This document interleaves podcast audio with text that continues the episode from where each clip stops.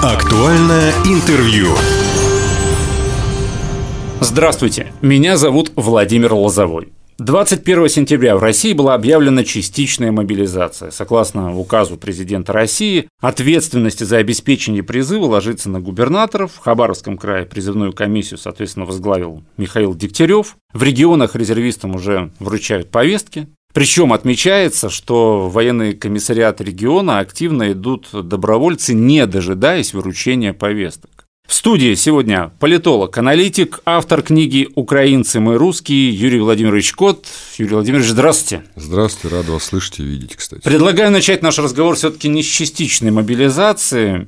Совсем скоро будут проведены референдумы, которые определят судьбу Донецкой Народной Республики, Луганской Народной Республики, Херсонской, Запорожской областей. Хотелось бы у вас, все таки у политолога федерального уровня, узнать прогнозы по этим референдумам и объяснить дальнейшее развитие событий. Ну, слушайте, я же общаюсь там постоянно с людьми, которые живут на этой территории, кто работает с этой территорией. У меня нет вообще никаких сомнений, что референдумы пройдут. У меня нет никаких сомнений, что люди в подавляющем большинстве проголосуют, э, ну, кто как там, если ДНР и ЛНР исходные несколько иные, это самодостаточные народные республики, признанные, кстати, поэтому им достаточно просто изъявить желание там присоединиться к России. Если же говорить про Херсонскую и Запорожскую области, да, они сначала должны принять решение об откреплении от Украины, а потом, собственно, уже... То есть это все будет одновременно, одним вопросом спрашиваться, понятно, но тем не менее, там немножко другая процедура, но она будет настолько настолько же короткая, как и везде. И они проголосуют, я думаю, за то, чтобы войти в состав России. Причем я так а, прогнозирую, явка будет, поскольку там это все будет несколько дней и с обходом по домам, не обязательно появляться на участке избирательные, потому что обстрелы же идут, Украина обстреливает. Плюс еще онлайн есть возможность угу. проголосовать. Ну, где-то процентов 80, я думаю, будет общая явка. Из этих 80% в среднем, где-то в большей степени, где-то в меньшей, ну, Донецк, Луганск – это скорее где-то в районе 90-95% за присоединение к России, вхождение в состав России. А в Запорожской и в Херсонской области где-то вилка будет, наверное, от 65-70 до 80-85, где-то так. То есть к 1 октября у России появятся новые земли, вернутся вернутся наши русские земли домой. Вот, и вернуться, вернется часть нашего русского народа домой, часть, избавившаяся от украинства, от э, вот этого, вот этого монстра террористического, терроризирующего русских людей под названием Украина. Слушайте, а вы вот, ну, как автор книги, как я вначале сказал, украинцы мы русские, я так понимаю, что вы э, знаете настроение людей, которые там ну, проживают? Я, я не скажу, что прям знаю, но, в принципе, я температуру меряю. Общаясь с людьми, видя, что происходит, понимая.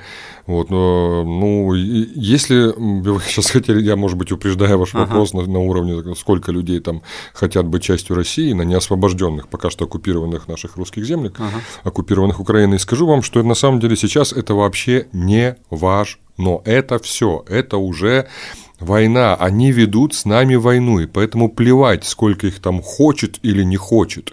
Если они решили объявить нас врагами и нас уничтожать, то, в принципе, а, меня мало волнует, кто и чего там хочет. Более того, мы решаем вопросы не просто собственной безопасности, отодвигая угрозу от наших границ. Мы решаем вопрос освобождения тех наших русских людей, которые находятся в заложниках украинских нацистов. Это очень важно понимать тоже для нас. Более того, как показала практика на освобожденных нами территориях, с нами, собственно говоря, пройдя линию фронта, угу. как сито, остаются в основном люди как раз э, или русские, или лояльные к русскости. То есть просыпается в обманутых украинством русских людях русская их русскость. Вот вообще, в принципе, украинство – это ментальная болезнь русского человека. Любой украинец – это минус русский. По крови. Ну, вообще, вот наша с вами русская цивилизация, к которой мы имеем отношение, да, это почему двуглавый орел? То есть мало родиться русским, русским надо быть, это известная фраза, да? Вот смысл в том, что там кровная категория – это одна голова орла, а духовная категория – это вторая голова а, орла. Вот как раз украинцы – это как раз те самые кровные, по крови русские люди, которые отказались, предали в себе русскую, свою русскость, свою, свой род, свое племя, вот, и предали как раз в угоду украинства. Это Очень важно, если кто-то сомневается, могут совершенно спокойно прямо сейчас, вот, слушая нас с вами, зайти в интернет, почитать в Википедии, которую уж точно сложно там заподозрить в лояльности к русским, угу. вот, где, собственно, определение украинства так и звучит, что это отказ от русского в себе в пользу украинства, да, то есть в пользу другой ментальной русофобской идеи. Причем это э, я вот э, привожу пример, что э, сегодня Украина один, это один сплошной концлагерь, в котором держат русских, как, как это было в 1914 году. Первая первые концлагеря в истории человечества, как Талергов и Терезин. Это первые лагеря, в которые бросали людей по национальному признаку и бросали туда именно русских. Австро-Венгерская империя, начав войну с нами, с Российской империей, устроила концлагеря на территории нынешней Галичины, куда бросали русинов. Причем как бросали? То есть ну, там русские как бы жили, этнические русские испокон веков на этой земле. Вот это была такая последняя зачистка русских э, на Галичине. Э, к русским приходили и говорили, если ты откажешься от своей русскости и назовешь себя украинцем, если ты откажешься от своей православной веры и перейдешь в католичество, тебя никто трогать не будет. И были такие, конечно, кто отказывался. И их не бросали в лагерях, и их в принципе не трогали, они стали как раз носителями той самой украинской идентичности, которая потом вылилась вот в ту беду, которую мы с вами сегодня имеем. А те, кто не отказывался от своей русской идентичности, того бросали в концлагерь. 20 тысяч 20 тысяч русских погибло в этих концлагерях. 20 тысяч. Это в основном были женщины, дети и старики, потому что мужики Первая мировая ушли на, на фронт. То есть мы как бы с вами понимаем, что сегодня вот как раз Украина стала вот этим самым одним, одним сплошным концлагерем Талергов и Терезин, где русских точно так же держат в заложниках, где им запрещают говорить на родном языке, где им запрещают читать родные книги, где им запрещают в принципе быть русскими. А если они хотят настаивать на этом, их убивают, как начали убивать Донбасс. Донбасс же э, убивали за что? За, за то, что они не захотели быть украинцами, они не захотели быть русскими. Их за это начали убивать, и утюжат до сих пор, кстати, уже девятый год. Надеюсь, что скоро это закончится. Ну, слушая вас, я же правильно понимаю, да, что жители освобожденных территорий не ждали проведения этих референдумов? Да, конечно.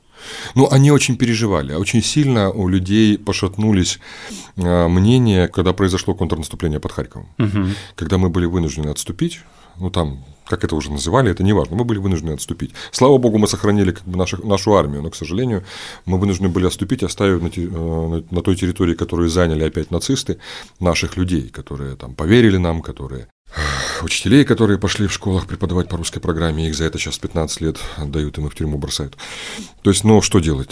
Это война, никуда от этого не денешься. Люди очень сильно запереживали в Херсонской, Запорожской области, что и в том же Луганской и Донецкой народных республиках, что сейчас то, то же самое, если пойдет Украина в контрнаступление, и мы не выдержим, что их опять возьмут в лапы нацисты. И для того, чтобы людей успокоить, в том числе, была инициирована, я так понимаю, эта процедура признание и присоединение к России, потому что совершенно в другом статусе они сейчас будут находиться, и совершенно другие ресурсы, кстати, будут использоваться сейчас в отношении, а, например, тех же народных милиций а, народных республик. Uh-huh, uh-huh. Если сегодня на этой неделе они все еще народные, там Луганская uh-huh. народная милиция, Донецкая, то как только к 1 октября, я так понимаю, или там в начале октября они станут частью России, то они уже перейдут в формат а, военных подразделений российской армии.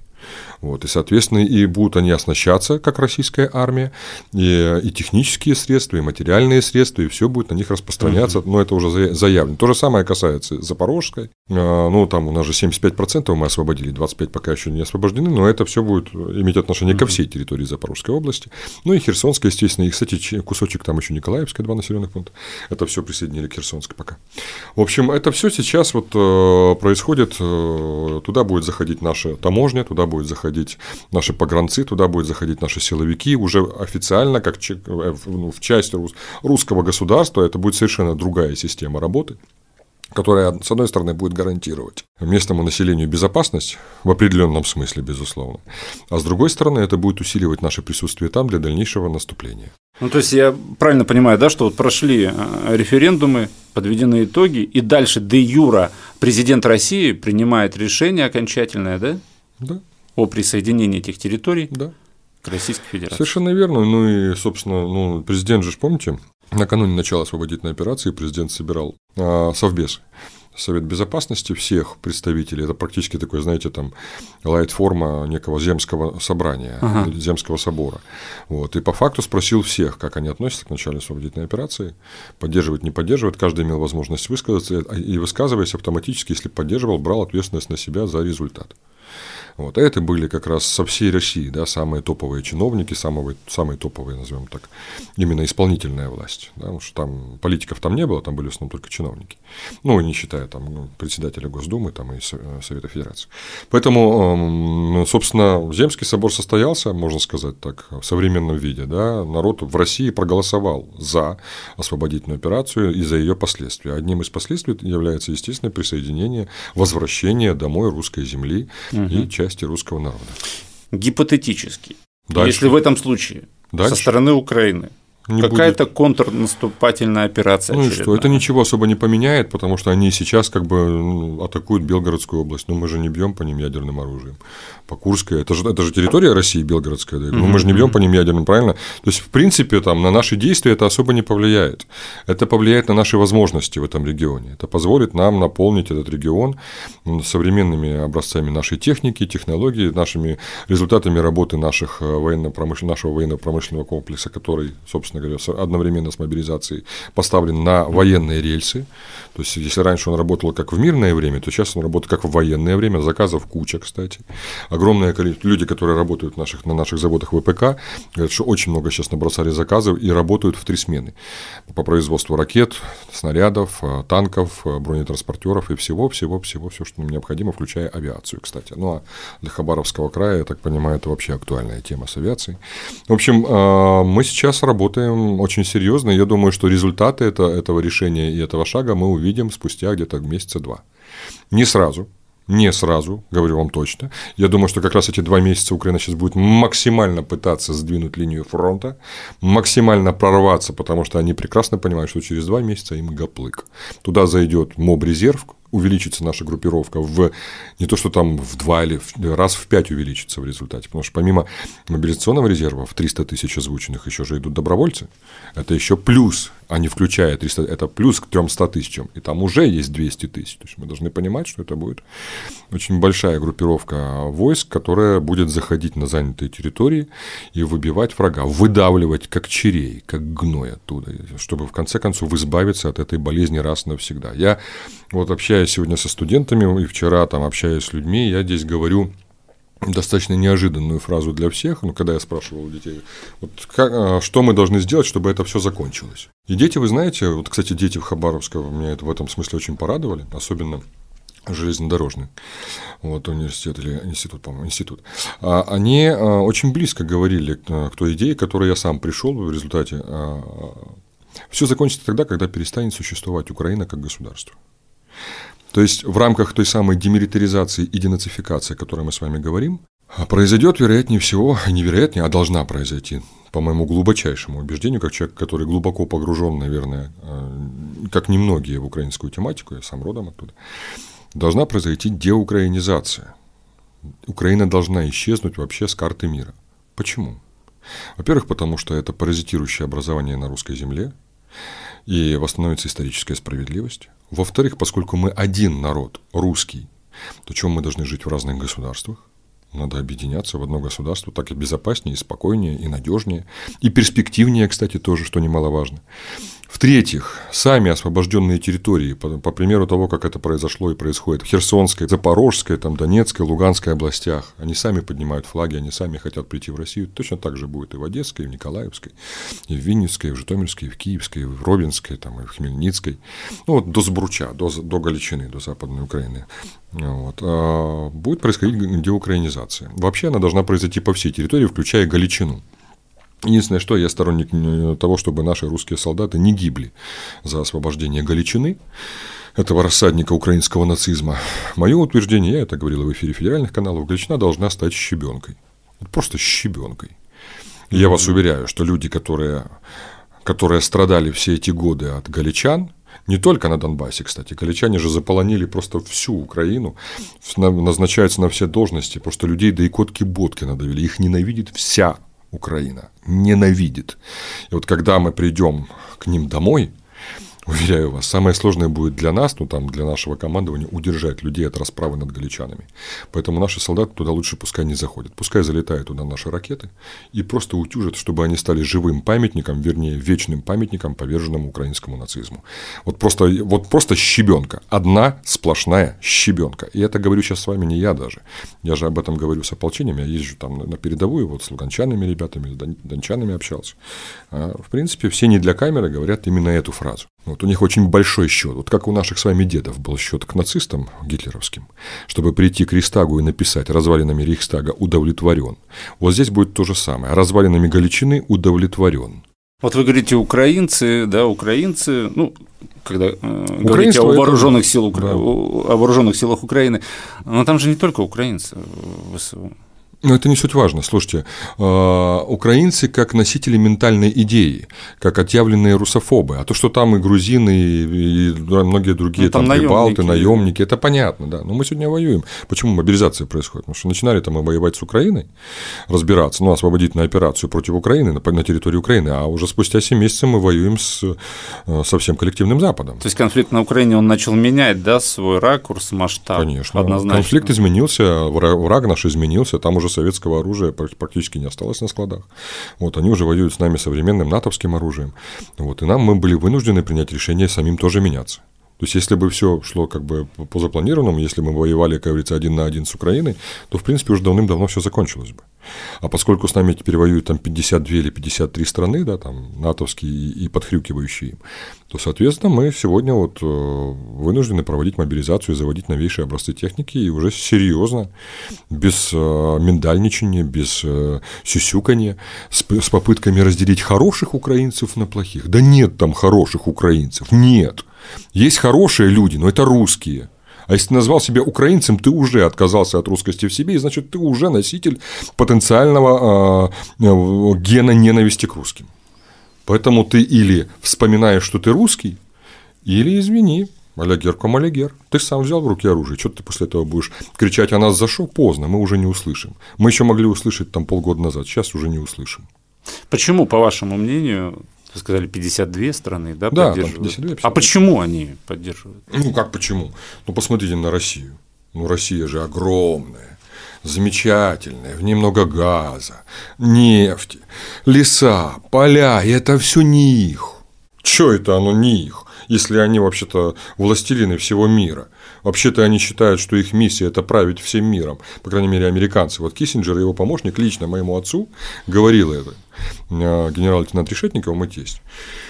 Вот, это он в свое время возглавлял э, управление аналитики всей службы внешней разведки России. Вот. И, собственно, там, встречаясь с Киссинджером, ему действительно помощник, моему тестю точно лично сказал, что а, мы, вы не понимаете, говорит русский, у нас, говорит, у нас американцы весь миссия, мы родились для того, чтобы править миром, говорит он. Вдумайтесь, да? Ну, папа говорит, слушайте, говорит, а вы не думали, что у нас у русских тоже есть своя миссия? Очень сильно удивился, говорит, какая? Папа говорит, не дать вам этого сделать. А ведь если задуматься, действительно, всю свою историю русские а, всегда боролись именно с теми силами, которые собирались править всем миром. Так было с, там, с тевтонцами, да, там Карл XII, Наполеон, Гитлер, там, ну кого не возьми. Да. Мы все время воевали с этими вот гегемонами, которые вдруг возомнили себя богами на земле и решили, что они сейчас тут всех, а, сейчас. И все время, каждый раз они ломали свои носы, как говорится, об русскую стену. Вот, вернее, об русский кулак. Поэтому, собственно, сегодня у нас вот такая ситуация. С нами воюет весь коллективный Запад, желая нас, естественно, уничтожить. Они уже этого даже не скрывают. И, кстати, это очень хорошо. Я считаю, что самая главная победа уже произошла, первичная победа в рамках освободительной операции. Мы уже избавились от иллюзии, что с Западом возможно договориться или помириться.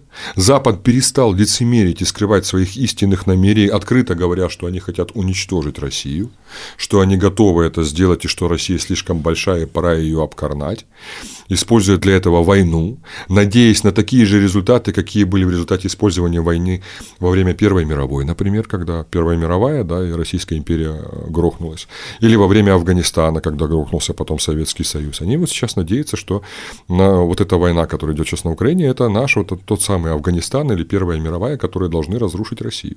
Они именно эту ставку делают на этот процесс, да, и надеяться на, на такой же результат. Наша с вами задача просто это понимать, и для того, чтобы не грохнулась Россия, э, ни в коем случае не допускать внутри самой России вот этих так называемых необольшевиков, которые будут агитировать, что бросай ружье, иди домой.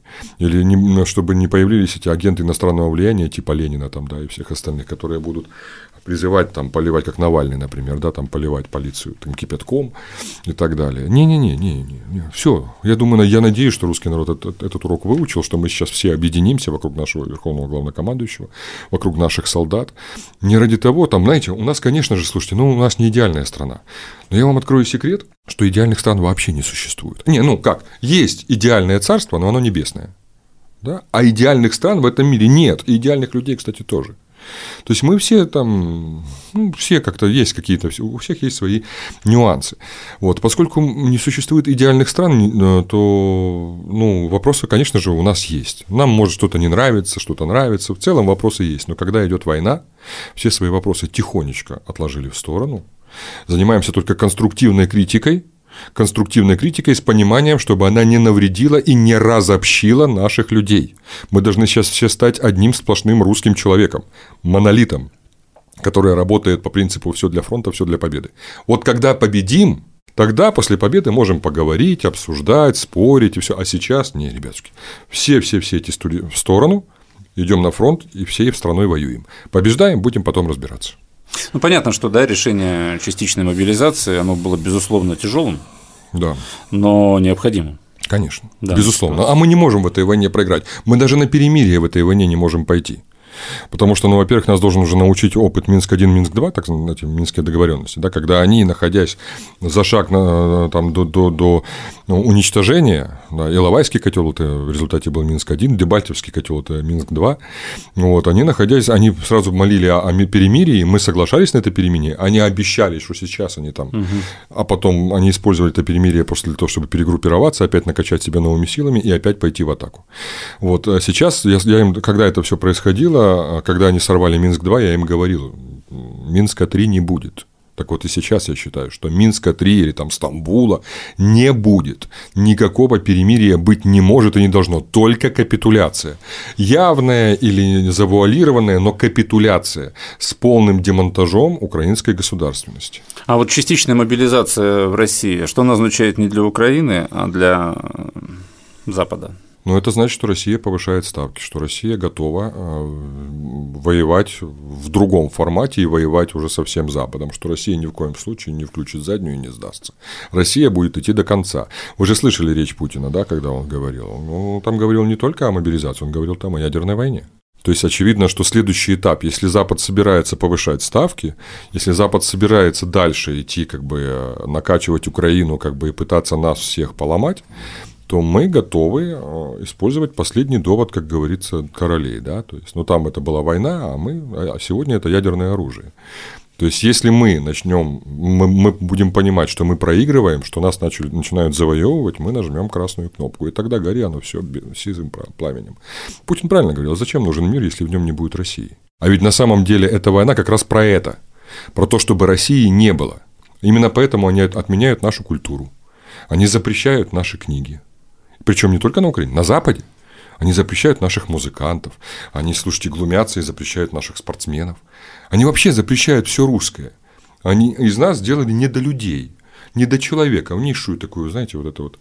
Да, и что над нами, ну, слушайте, ну, мы же понимаем, к чему это все идет, чтобы потом поставить просто на поток, как это уже было всего ничего, там, 80 лет назад, поставить на поток добычу ресурсов из, человеч... из человека, чтобы наша с вами кожа пошла на дамские сумочки или абажуры, чтобы наши с вами волосы шли там по-другому. Добывать из человека ресурсы, зубы, кости, вплоть до пепла после сжигания наших с вами тел. Это уже просто, я же не выдумываю, правильно? Это все было, или мы забыли?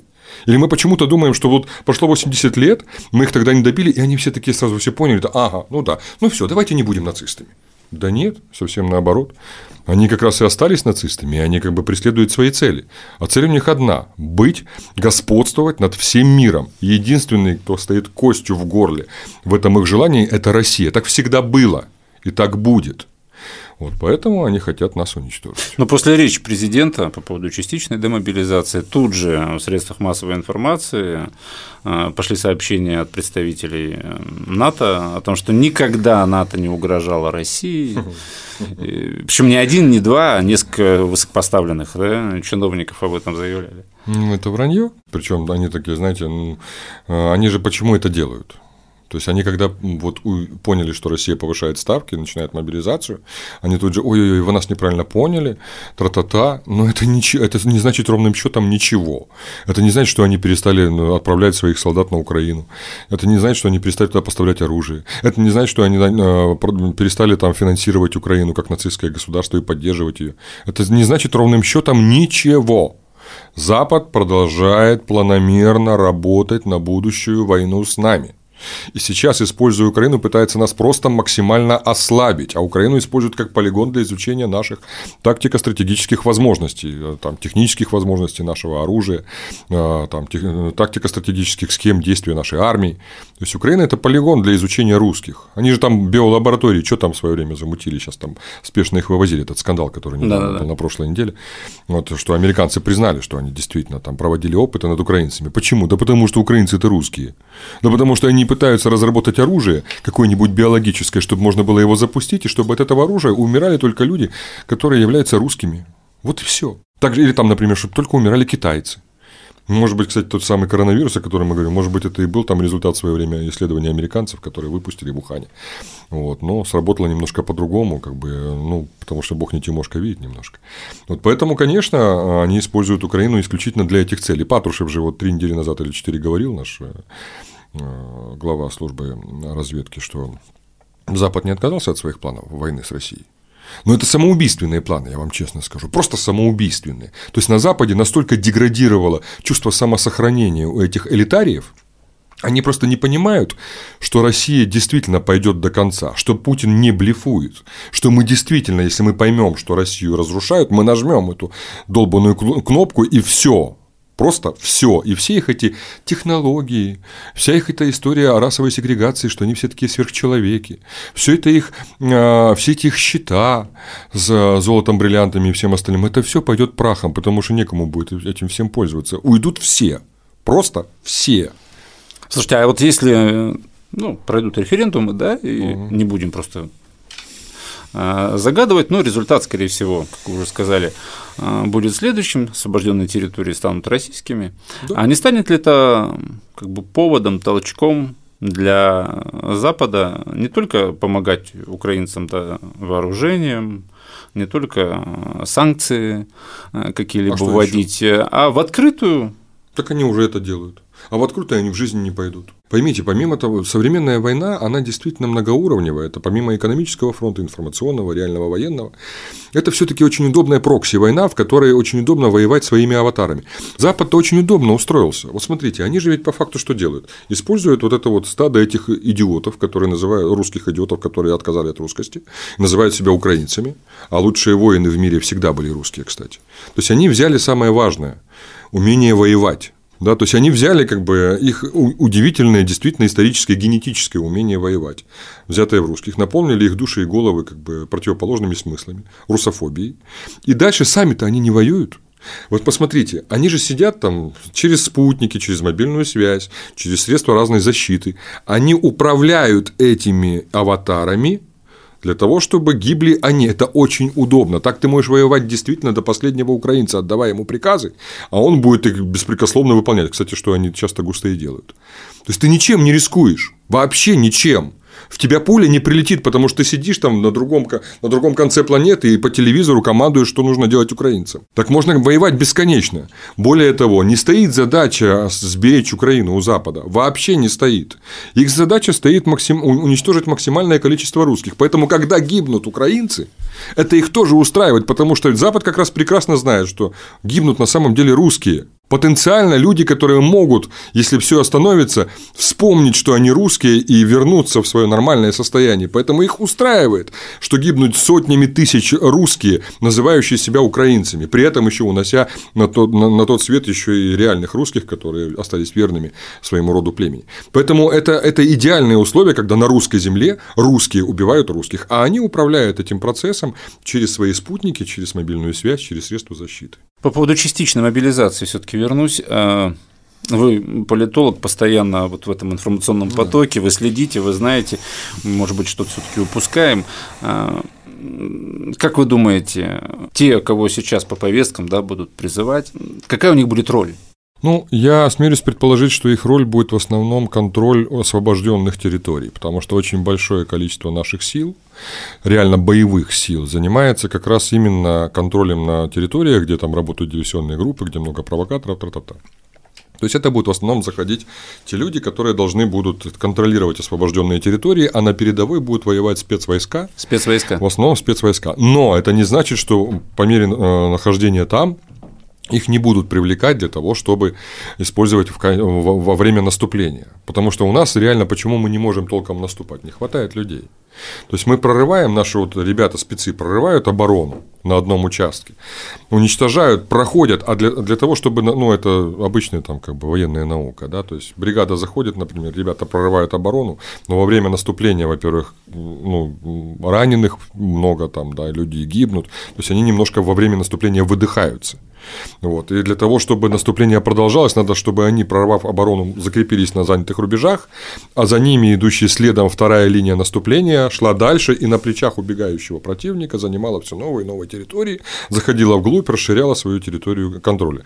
Так вот, собственно говоря, я так понимаю, задача этих э, идущих мобилизированных после прорыва обороны заходить, занимать территорию, брать оборону, пока заходишь, берешь оборону тех, кто э, штурмовал, приходят немножко всегда в себя, переводят дух и тоже опять идут. То есть это будет реально, вот я думаю, именно вот такое развитие событий. Uh-huh, uh-huh. Именно для этого туда, собственно, людей, имеющих прежде всего военный опыт, не боевой, но военный опыт призывают. Но, конечно, легко не будет. Вот легкая прогулка это не будет, это точно.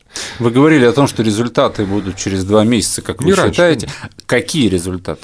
Ну, вот именно вот то, о чем сейчас я говорил, наступательные результаты. Наступательные прежде всего, потому что через два месяца закончится зеленка, опадут все листья, а, все будет простреливаться, просматриваться, а все-таки та территория Украины, которая все еще оккупирована нацистами, не освобожденные русские земли, это уже там, ну, если идти в сторону там Одессы, ладно, это еще степная Украина, а если говорить там Харьков, уже заходить в сторону Черкас, это лесная Украина, вот, и ее надо все-таки, я думаю, что, скорее всего, наступление будет разворачиваться, э, если у нас, когда у нас появится много угу. сил, да, мы сможем себе позволить обходить крупные города, брать их в кольцо и идти дальше, а их там держать в, в осаде, чтобы как бы внутри выдавливать постепенно потом нацистов.